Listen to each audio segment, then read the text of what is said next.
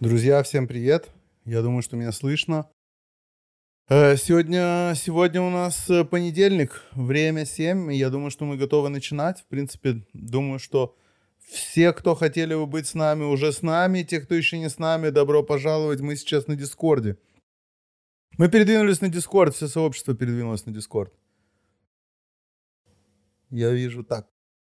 Э, ну вот, вот вижу уже определенное количество гостей. Ну и самое главное, наш спикер сегодняшний, э, Денис Смирнов сегодня с нами. Денис, привет. Э, ну, друзья, о чем мы сегодня будем говорить? Мы выпустили анонс. Анонс у нас звучит «Как уйти от Web 2.0». Мы об этой теме уже не раз говорили. Позвали специально Дениса Смирнова, человек, который занимается DAO, DeFi консультациями том или ином виде.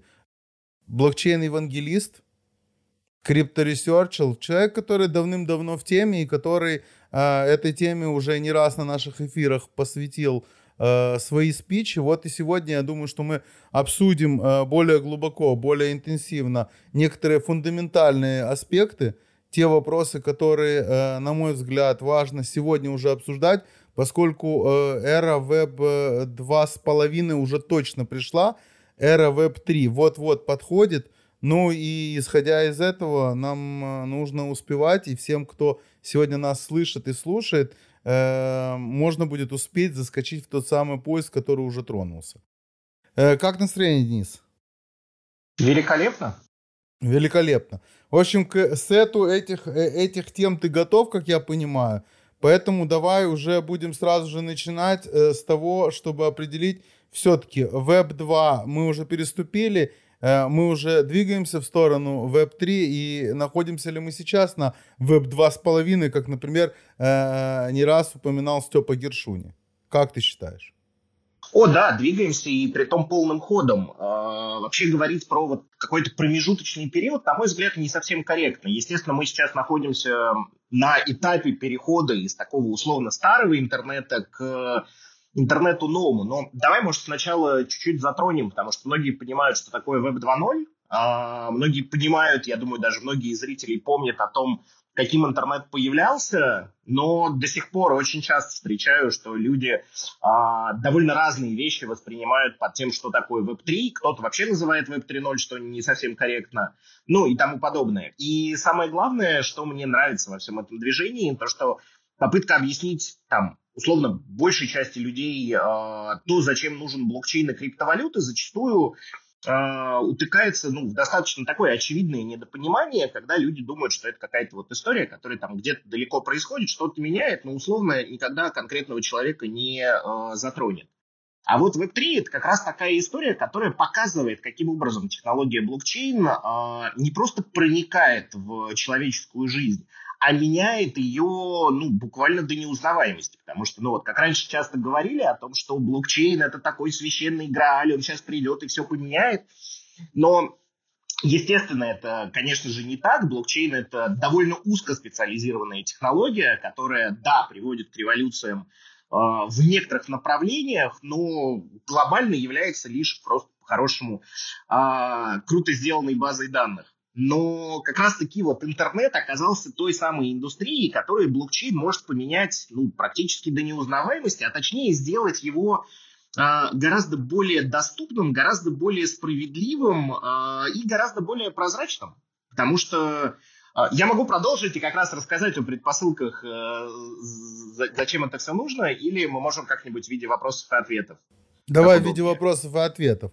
А, давай тогда, если мы, если ты, если мы уже внесли ту самую. Так меня, по-моему, перестало быть слышно. Тебя отлично слышно, отлично тебя слышно. Денис, слышно тебя? А, а, Денис, а, да, да, да, тебя слышно отлично. А, ага. Давай, давай, да, давай, значит, э, все-таки давай сделаем тогда э, проще будет в форме вопросов и ответов. Э, и поскольку ты уже внес вот ту самую веху начальную, определив, что период, в котором мы находимся, его сложно, сложно отделять и назвать переходным, Давай начнем с, базисного. Какие базовые техно, технологии лежат в основе технологического стейка Web3 на сегодняшний день? Как по твоему мнению?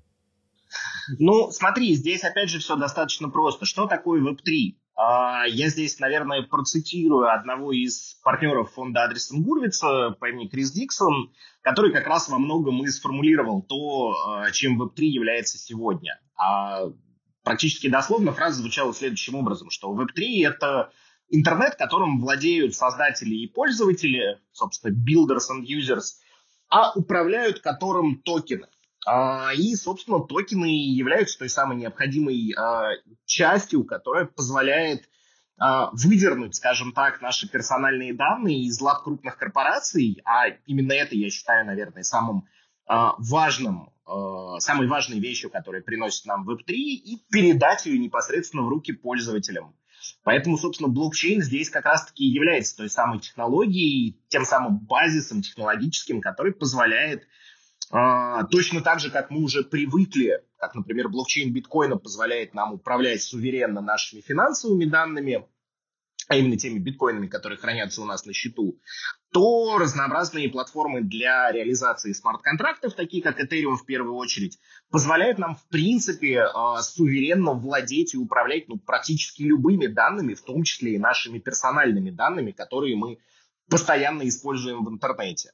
И поэтому, ну вот, отвечая на поставленный вопрос, как раз-таки здесь технологический стек строится на блокчейне как э, технологии для хранения информации, а дальше на прикладном уровне это разнообразные библиотечки, которые позволяют на уровне сайта э, заменить э, привычный нам всем логин и пароль, э, или как вот недавно поменялась история с э, открытой аутентификацией, когда мы вместо логина и пароля можем использовать учетную запись социальной сети.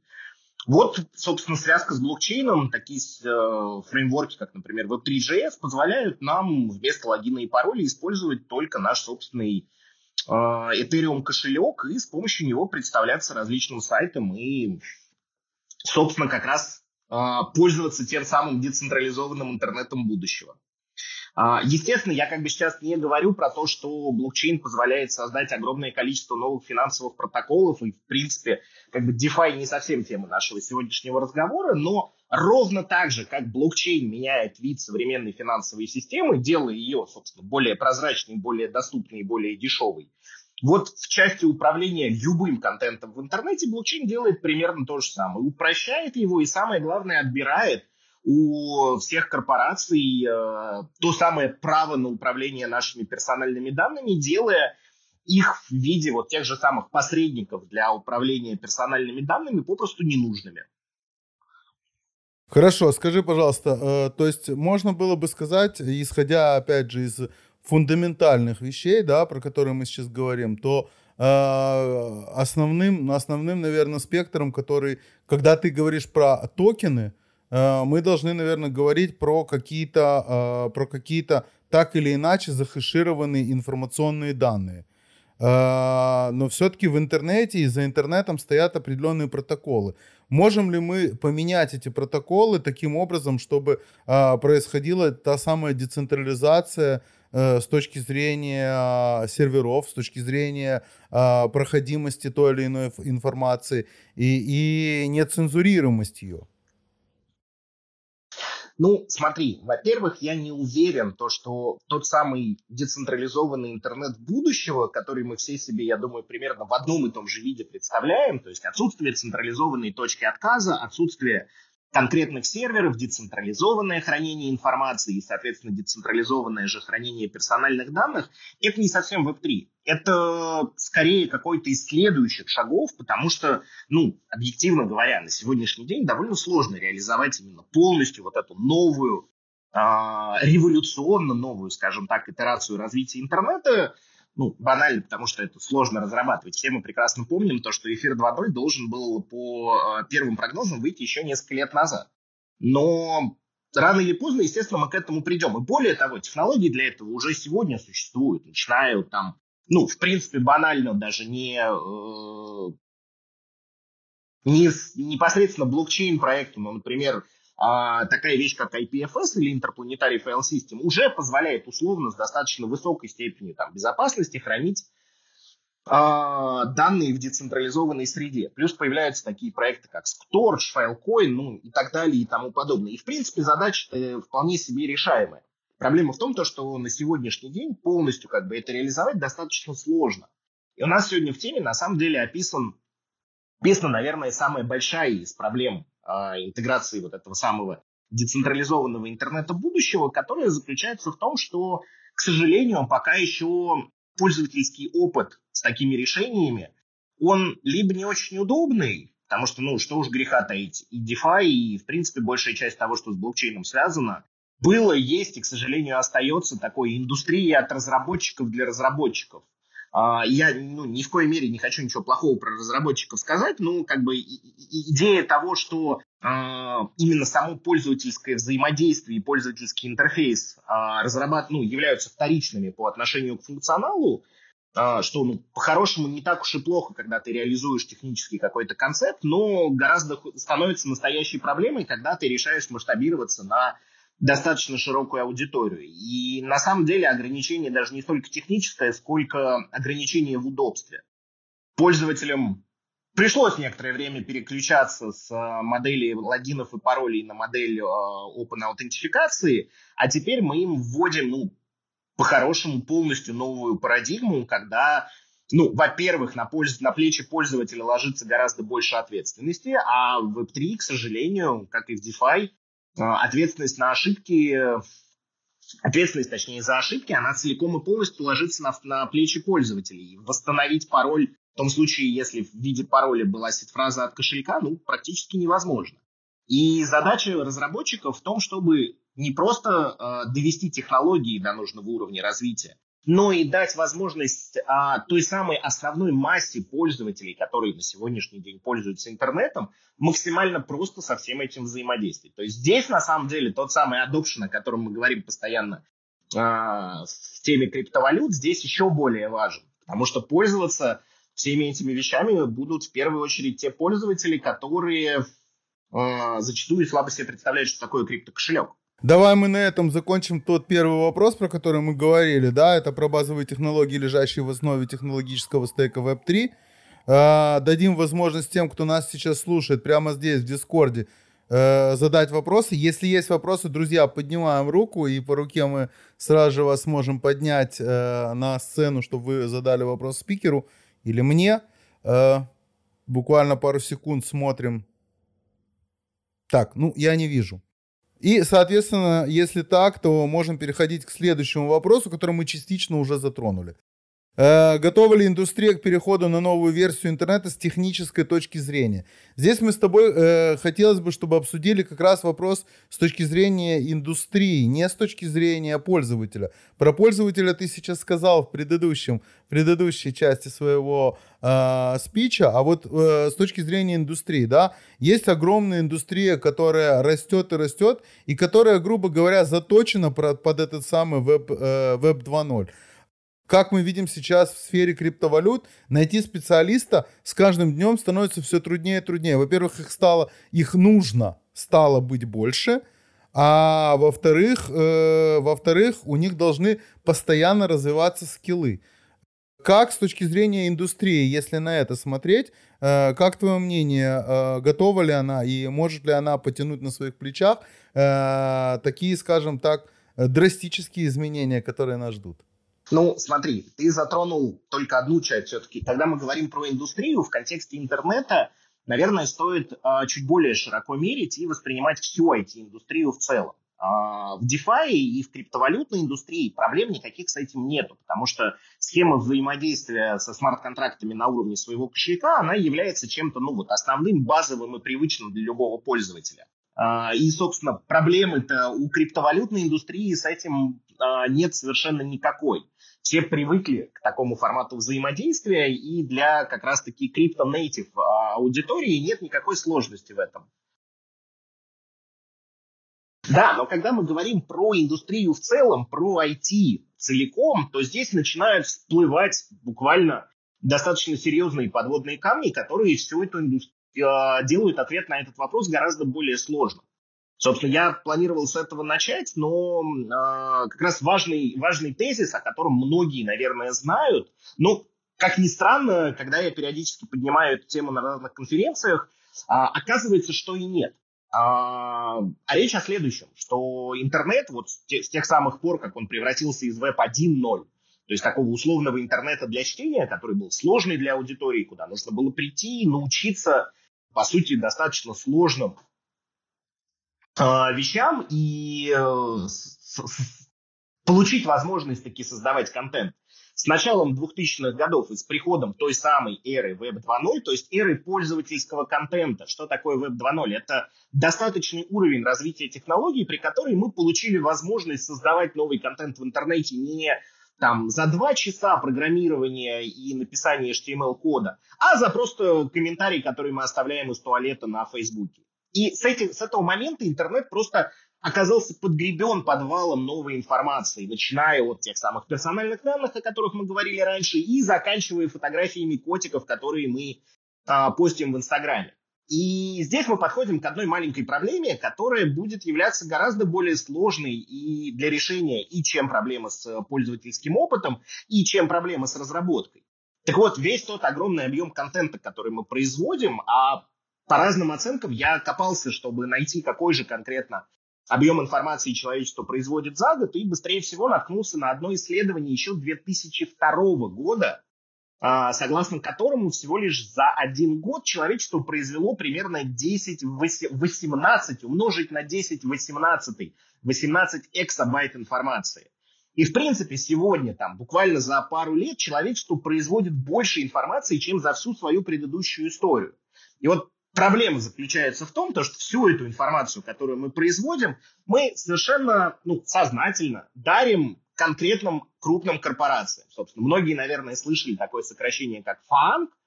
Facebook, Amazon, Google, а, Netflix и Apple.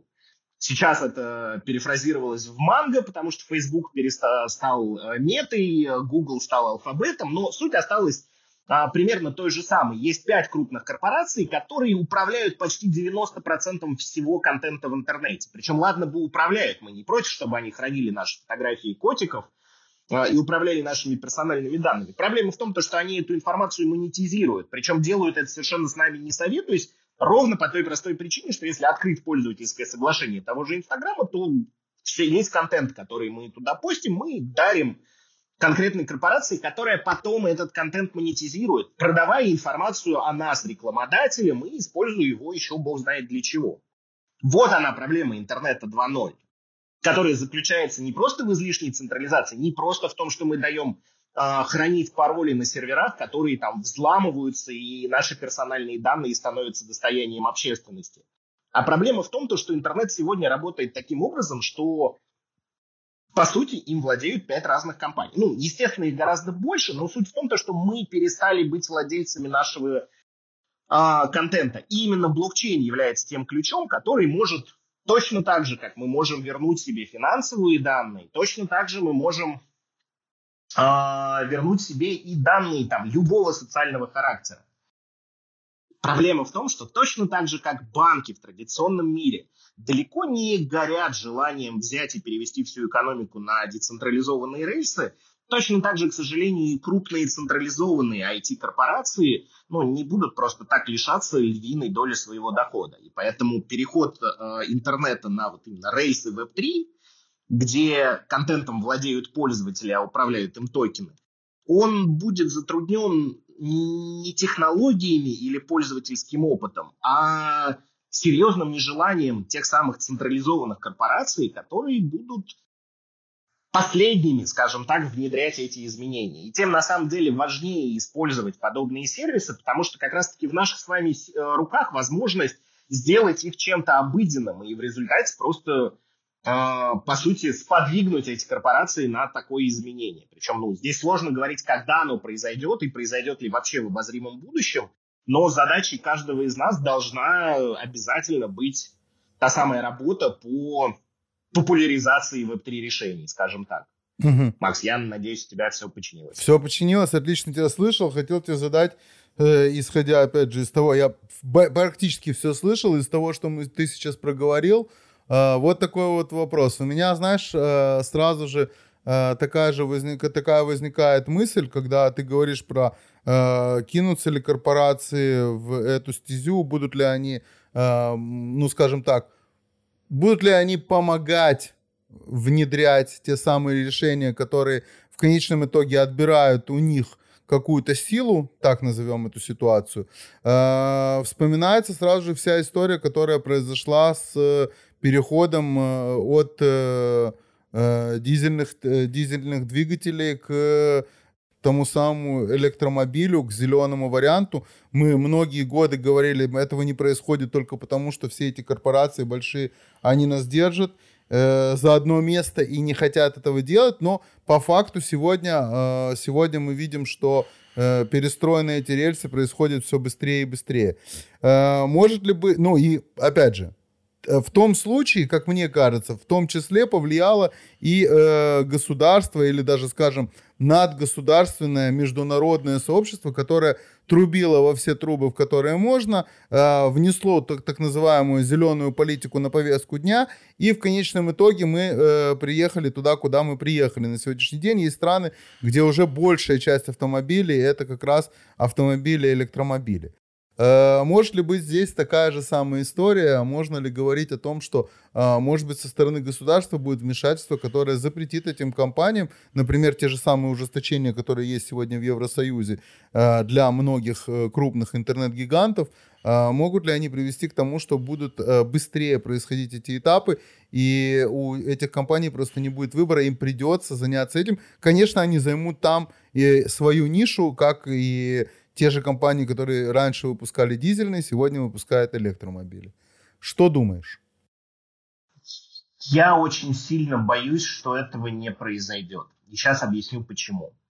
С точки зрения зеленой повестки и всего, что связано с двигателями внутреннего сгорания, здесь, ну, будем честны, довольно масштабная картина, которая, ну, не дает однозначно утверждать о том, что это как сиюминутное решение. Все-таки переход на зеленую энергетику – это такая история завтрашнего дня, которая, ну, очевидным образом, сегодня производство аккумуляторов, оно достаточно вредит природе, и пока что у нас нету полноценных технологий, которые бы позволяли использовать те самые возобновляемые источники так, чтобы это было эффективно. И одним из факторов перехода на электроэнергию, на мой взгляд, является то, что ну, банально технологии стали лучше, и изготовление стало дешевле. Теперь стало более рентабельно это делать, и, соответственно, происходит вот подобный переход. А, ну, опять же, не беру здесь утверждать, я не специалист в электротранспорте, а, но есть большая проблема с государствами и децентрализованными технологиями которую мы уже сейчас видим, а, и которая заключается в том, что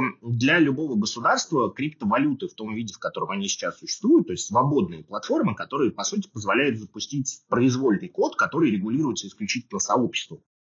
А, сегодня мы видим то, что государство из такой умеренно скептической э, позиции начинает переходить к позиции, ну, присущей любому регулятору. Они прихотят э, все это контролировать. Мы прекрасно видим кейс торнадо кэша, когда, по сути, мы видим попытку зацензурировать ту самую свободную сеть а, и тому подобное. Этих попыток в будущем будет становиться только больше. Проблема в том, что государству выгоднее не легализовывать криптовалюты, а взять их под свой контроль как бы история с CBDC или криптовалютами центральных банков, она не просто лежит на поверхности. Это штука, которая летит просто паровозом к горизонту, и, скорее всего, в горизонте тех же самых там ближайших 50 лет, 5-10, 10 это прям максимум-максимум, а мы получим государственные криптовалюты как, ну, наверное, одну из базовых вещей а, для жизни, банально из-за того, что для государства CBDC это просто манна небесная та самая возможность создать не просто централи- контролируемую экономику, а создать централизованную, подчиненную конкретному центральному банку а, модель, которая была бы ну, идеальной с точки зрения государства. Это такая возможность накрыть любого гражданина стеклянным колпаком и четко следить, сколько у него денег в кармане, откуда он эти деньги взял, и еще а, указывать каждому, куда он эти деньги может потратить. Ну, слишком лакомая конфетка для любого государства. А персональные данные, проблема в том, что ничуть не меньшая ценность. И вместо того, чтобы отдавать это на откуп пользователей и создавать свободные распределенные сети, я очень боюсь то, что государству будет гораздо выгоднее пойти по тому пути, по которому вот как раз долгое время шла Российская Федерация, создавая собственные какие-то структуры для управления персональными данными. Или, например, как в Казахстане пытались завести а, корневой SSL, а, да, SSL-сертификат, который бы позволял расшифровывать потенциально любой трафик внутри страны. Поэтому я сильно сомневаюсь, то, что государство здесь с распростертыми объятиями э, встретит идею именно децентрализованного управления данными и будет говорить э, корпорациям, что, ну, дескать, не храните все яйца в одной корзине, а вместо этого, скорее всего, попробует сделать одну большую госкорзину и сказать, типа, сюда кладите, сделав, в том, сделав за счет этого сеть гораздо более централизованной. Поэтому, честно, я бы здесь, несмотря на то, что как бы обычно Короче, я бы здесь не возлагал бы надежды на государство и скорее бы устремил свои взоры на конкретно сообщество, которое как раз и имеет здесь все силы, чтобы вот такие решения появлялись, становились более популярными и, как следствие, распространялись все дальше и дальше. Если коротко, опять же, я тебе задаю этот же вопрос, коротко ответив, да или нет, готова ли индустрия к переходу на новую версию интернета с технической точки зрения, да или нет? Технически готово. Окей, друзья, э, чтобы закончить слот, вопросы, поднятые руки. Вот вижу уже поднятую руку. Э, давайте поднимем э, на сцену того человека, который хочет задать этот вопрос. И, соответственно... Привет. Привет, тебя слышно хорошо, можно задавать вопрос. Отлично. Привет всем, привет спикерам, привет всем слушателям. А, в общем, у меня вопрос такой. Сначала расскажу о ситуации, которая сегодня произошла. В общем, сегодня еду с женой домой, а, захожу в Discord, вижу анонс эм, данного мероприятия. А, и радуюсь. Говорю, классная тема, как уйти из Web 2.0 и так далее. Все, жму напоминалку. А, моя супруга, как вообще не сведущая в этой теме, задает мне один простой вопрос. А зачем? Я так на нее поворачиваюсь и говорю, что зачем? Она говорит, ну а зачем уходить из Web 2.0? И тут мы начали рассуждать, и вот отсюда у меня вытек сейчас а, вопрос. Вот смотрите, на данный момент на Web 2.0 есть наверное, 99% людей, э, которые пользуются интернетом, пользуются именно теми продуктами, которые сейчас существуют только на Web 2.0. Допустим, те же мессенджеры, какие-то видеохостинги и прочее. То есть этих э, продуктов нет э, в Web 3. А, и у меня вопрос, ну, как бы такой, следующий. Имеет ли смысл сейчас полностью отказываться а, и переходить вот эту, как сказать, децентрализованную систему Web 3.0. То есть, да, круто, да, анонимность, да, не монетизируются ваши персональные данные, э, ваши данные всегда ваши данные, извиняюсь за тавтологию, но насколько, то есть, готов, готов, готовы ли обычные пользователи сейчас к этому переходу, и имеет ли на данный момент этот смысл? Э, такой вопрос, заранее спасибо за ответ. О, я, если можно, разделю... Да, спасибо, отличный вопрос. Я, если можно, разделю его на две части. Потому что, во-первых, когда мы говорим про Web3, а, это, ну, по сути, не какой-то конкретный набор решений. Это целая концепция а, интернета, который вот включает в себя а, использование технологий блокчейна, использование децентрализации и построенных на токенах моделей взаимодействия. Но это совершенно не означает, что каждый конкретный продукт должен, э, если он где-то хранит данные, то эти данные должны храниться только в файлкоине, например. А, нет, мы ни в коем случае об этом не говорим. И вот тот самый, наверное, окей, можем вернуться к этому термину Web 2.5, просто Проблема с ним такая, что если уж Web 3 не все понимают, что такое, то каким образом происходит вот эта гибридизация на уровне Web 2.5, а, как бы говорит еще меньше людей. Ну, да, давай, давай как пример. Просто э, я э, вклинюсь буквально на секунду, как пример, да.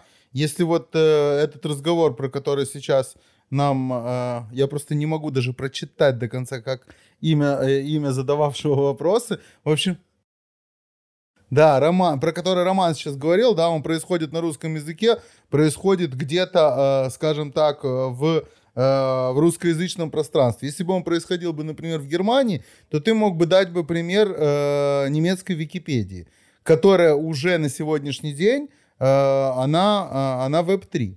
И то есть люди, которые ей там пользуются, они пользуются и не задумываются, это веб 2 или веб 3. Просто она по факту уже веб 3. В связи с тем, что как там изменяется, как там с помощью мета изменяются так или иначе статьи, кто следит за тем, чтобы эти статьи были именно этими статьями, которые там выкладываются и так далее. То есть мне кажется, что два с половиной, Денис, два с половиной это как раз э, вот один из примеров, который реально существует, и каждый может зайти, хотя ему внешне даже непонятно будет, а почему это называется Web 3, а не называется Web 2.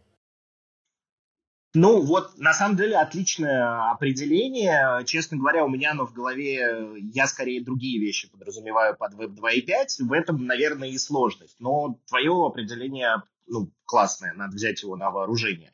Я скорее имел в виду то, что сегодня появляются именно гибридные структуры, которые не хранят, например, персональные данные а, на централизованном сервере, вместо этого давая пользователю возможность получить к централизованным услугам доступ а, через децентрализованную учетную запись, которая не хранится на уровне а, самого сервиса.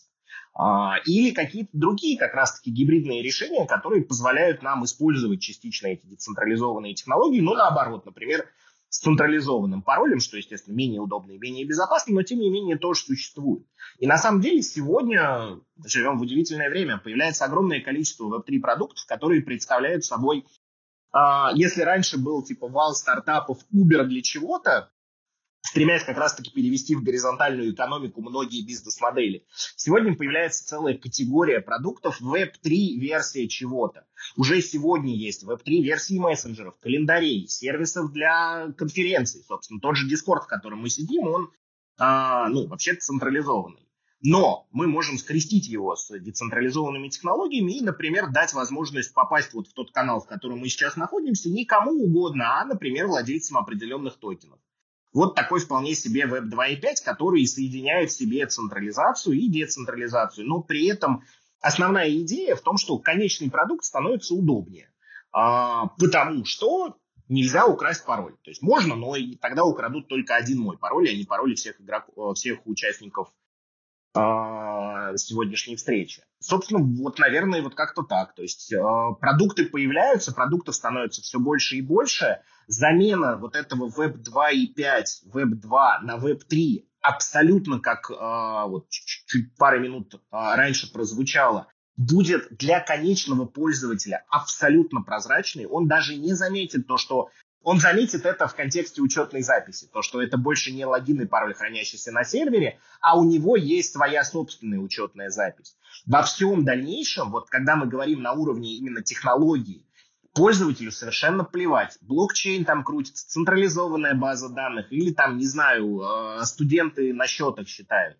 Это совершенно не важно, потому что в первую очередь он будет пользоваться продуктом, ему будет важен UX, а, пользовать, ну, схему пользовательского взаимодействия с этим продуктом, и лишь потом технологии, которые а, будут на это влиять. Вот единственная технология, про которую я бы говорил, которая действительно поменяет какую-то схему взаимодействия пользователей с протоколами, это, ну, назовем это Web3 Connect. Это возможность авторизовываться на разных сервисах с помощью э, исключительно собственных персональных данных. Все остальное может быть совершенно любым, и а, здесь просто будут использоваться те технологии, которые более эффективны в текущий момент времени. Блокчейн не используется массово, потому что есть там три лемма блокчейна, то, что блокчейн либо децентрализованный, либо быстрый, либо безопасный, и условно хранить любые данные, если это не финансовые данные а, в децентрализованной сети, ну, просто неэффективно, потому что это очень дорого появится эфир 2.0, там, реализует э, этот гиперкубический роутинг на Телеграме и количество транзакций в секунду в блокчейне там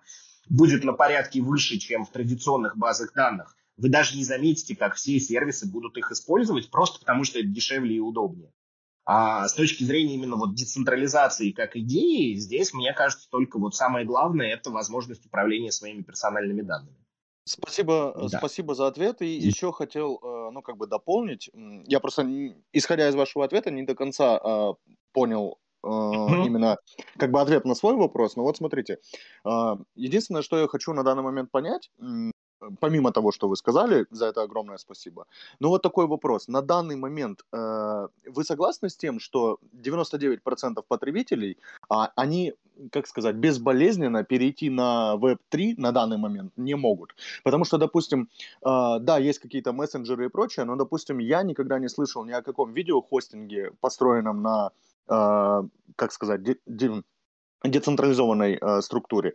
Никогда не слышал о каких-то картах типа Google карт и прочего. Никогда не слышал о сервисах там доставки еды или такси, вызова такси и прочее. То есть на данный момент все эти сервисы, они находятся там либо в Web 2, либо в Web 2.5, да?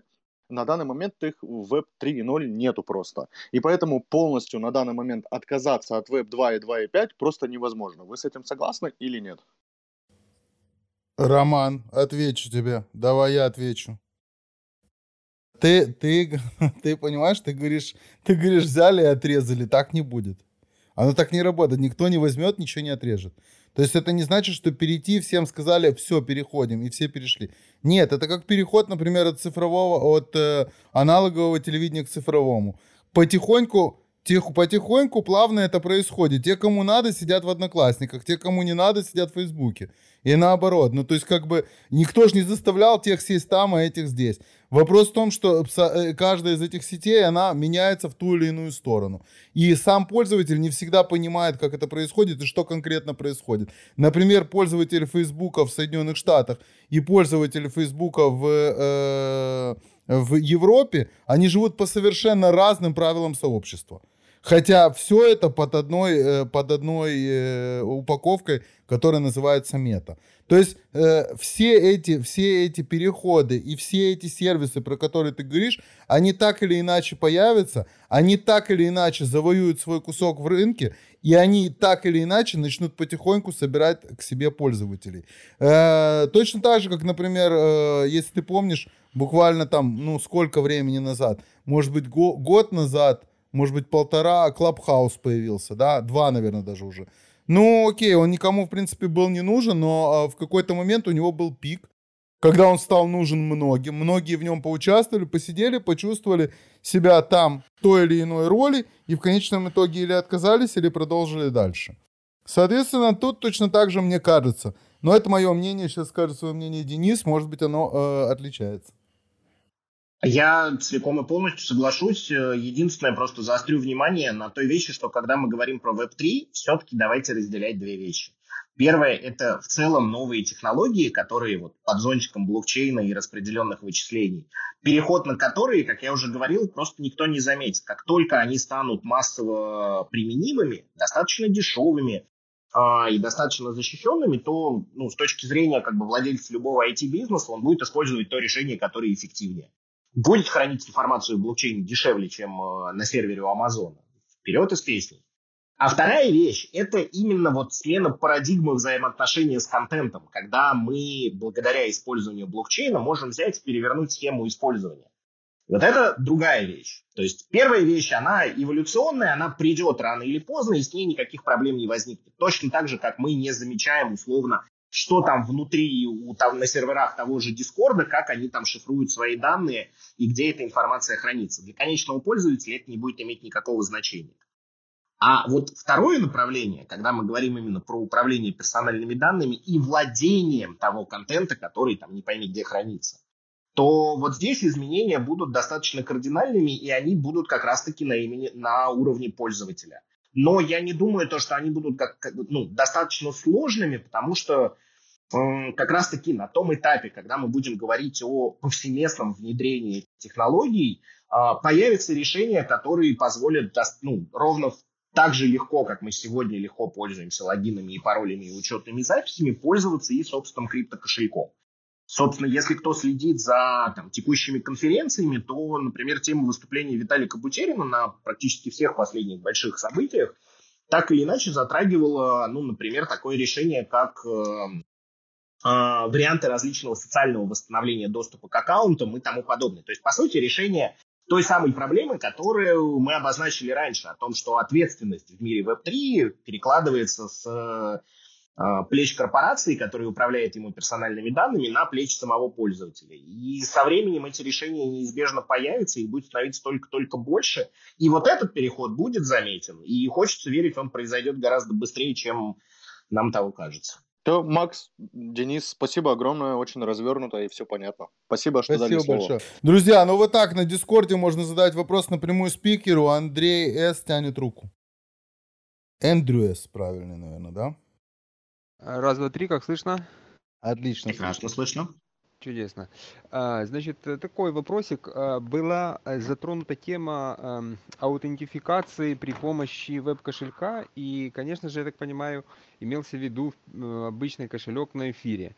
А, вопрос следующий. Насколько вот для Web 3.0, ну вот мнение или видение, представление, насколько будет, останется актуален сеть эфира как Layer 1, или все-таки на ней ну, э, те задачи, те потребности, которые ставятся э, для Web 3.0, ну, возможно или невозможно решать, или все-таки будет переход на какие-то другие сети, потому что все-таки сейчас этот Layer 1 все-таки number one, но будет ли это дальше, исходя из э, потребностей, которые э, ставят перед э, Web 3.0? Ну, вот такой вопрос. А, отличный вопрос, спасибо. Я сейчас просто пытаюсь параллельно найти цитату Виталика ровно на эту тему, а, но, наверное, придется своими словами говорить. А, да, безусловно, это будет решение а, исключительно второго уровня, а, потому что, в принципе, сам эфир а, собирается развиваться именно в этом направлении. То есть то, что мы сегодня знаем под там, условно L1 эфира, должен остаться таким слоем оркестрации, над которым уже будут создаваться а, приложения в разнообразных сетях второго уровня. То есть это, в принципе, как бы официальная точка зрения как бы Ethereum Foundation на будущее самой платформы. Ну, что касается остальных платформ, здесь большой, ну, можно вернуться к вопросу, насколько каждая из этих платформ лучше, чем эфир. А, потому что если эфиру удастся реализовать те видоизменения, которые туда запланированы, то есть те, те а, хардфорки после мержа, которые должны активировать и шардинг, и все остальные э, улучшения, то в этом случае потенциально, потенциально, повторюсь, у эфира есть э, не нулевая возможность стать тем, чем мы сегодня, ну, например, считаем просто протокол HTTP как таковой. То есть стать именно каким-то базовым слоем, на котором создаются полноценные блокчейн-приложения. Но у меня, к сожалению, нет возможности как-то однозначно на этот вопрос ответить, потому что, ну, проектов, которые создаются для того, чтобы там, создать ну, убийцу эфира, они появляются постоянно, пока что ни у кого это не удалось, но наблюдать за этой борьбой, мягко говоря, интересно. Поэтому посмотрим. Говорить о том, будет ли... Угу. Да, Денис, я бы добавил, Да-да-да. что э, аутификация вполне может быть не только по кошельку эфира, ну, как бы это может быть и космос, это может быть куча проектов остальных других, и, скорее всего, нужен будет какой-то универсальный ключ, и это явно не будет какой-то один из проектов, как мне кажется. То есть, вероятнее всего, это будет какая-то привязка к хэшу, связанная с тем или иным э, кошельком. Мне так видится. Совершенно верно. Тут мы тоже подходим к одному из довольно популярных сейчас э, обсуждений про уровень абстракции аккаунтов и на самом деле это сегодня уже, когда мы оперируем кошельком э, в сети эфира, мы не говорим про кошелек на эфире, мы говорим все-таки про кошелек в EVM совместимых сетях, потому что, ну, по-хорошему нашему MetaMask совершенно плевать, какой сети подключаться, и с одним и тем же адресом мы можем логиниться хоть в полигоне, хоть в Gnosis Chain, хоть где угодно. А добавятся ли к этому дополнительные платформы? Ну, на мой взгляд, добавятся, и подобные решения мы увидим уже в очень скором будущем.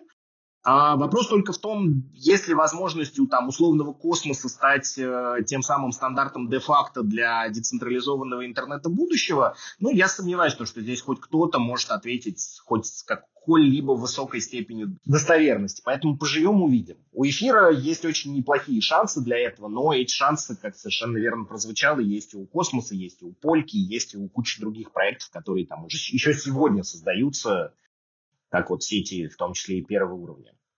И будут создаваться, безусловно. Эндрю, спасибо большое за вопрос. Мы продолжаем. Я думаю, что на этом этот слот закончим. И давайте двинемся вперед. Э, последний вопрос из сегодняшних, который хотелось бы задать. Где сообщество преуспело, а где еще предстоит много работы?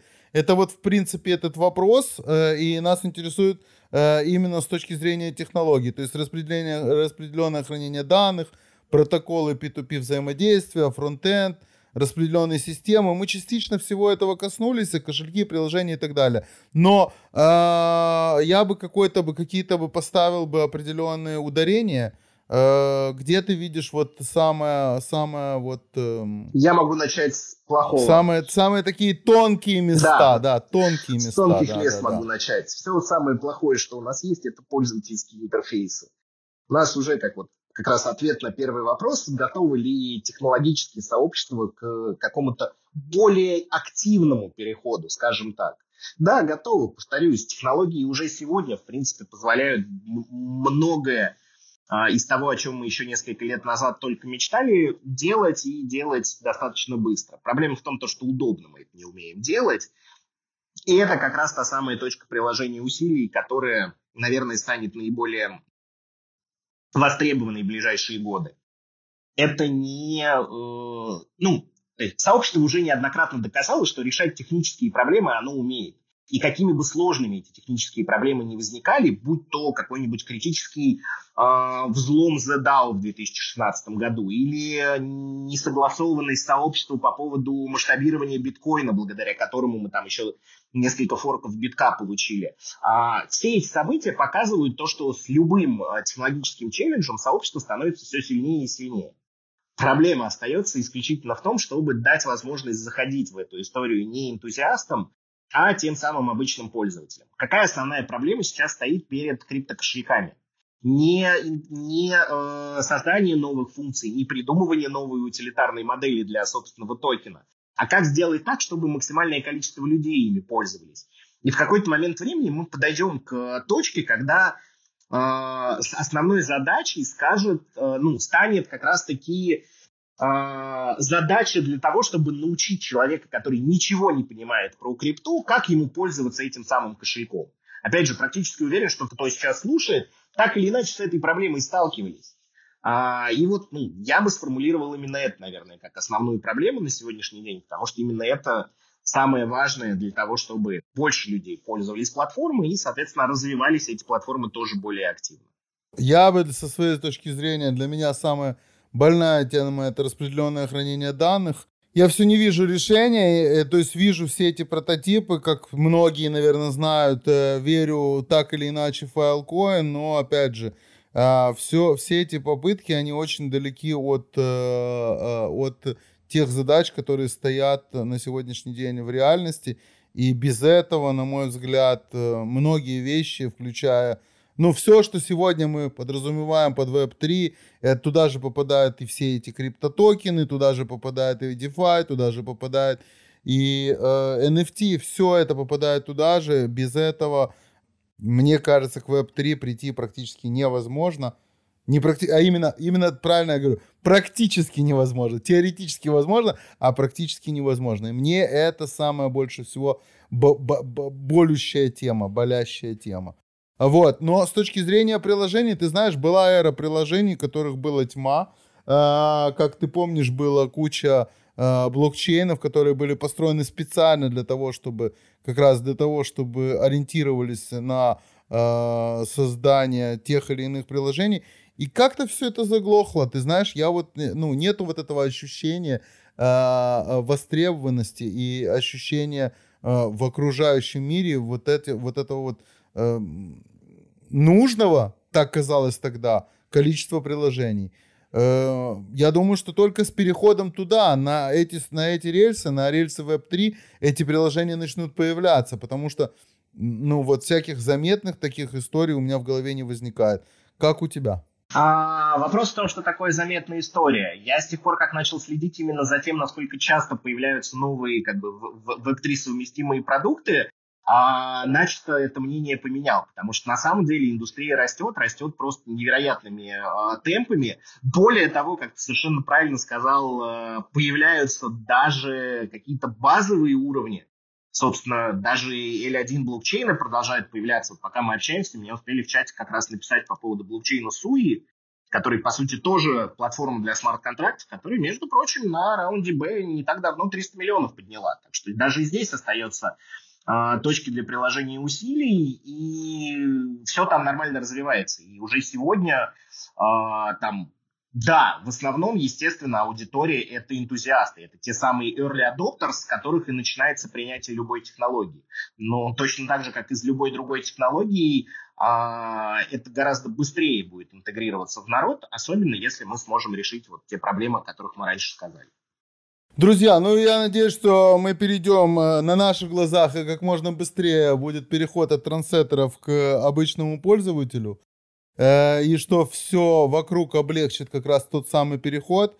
Э, это был Денис Смирнов. Это наши встречи в Дискорде по понедельникам. Жду всех на следующий понедельник. Всем спасибо, кто был с нами. Продолжайте нас слушать. Всем пока-пока. Спасибо за приглашение. Пока. Пока.